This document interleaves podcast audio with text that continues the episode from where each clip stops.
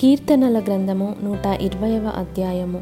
నా శ్రమలో నేను యహోవాకు మొరపెట్టి తిని ఆయన నాకు ఉత్తరమిచ్చెను. యహోవా అబద్ధమాడు పెదవుల నుండి మోసకరమైన నాలుక నుండి నా ప్రాణమును విడిపించును. మోసకరమైన నాలుక ఆయన నీకేమి చేయును? ఇంతకంటే అధికముగా నీకేమి చేయును? తంగేడు నిప్పులతో కూడిన బాణములను బలాఢ్యుల వాడిగల బాణములను నీ మీద వేయును. అయ్యో నేను మెషకులో పరదేశినై ఉన్నాను. కేదారు గుడారముల యొద్ద కాపురమున్నాను. కలహప్రియుని యొద్ద నేను చిరకాలము నివసించిన వాడను నేను కోరునది సమాధానమే. అయినను మాట నా నోట వచ్చిన తోడనే. వారు యుద్ధమునకు సిద్ధమగుదురు.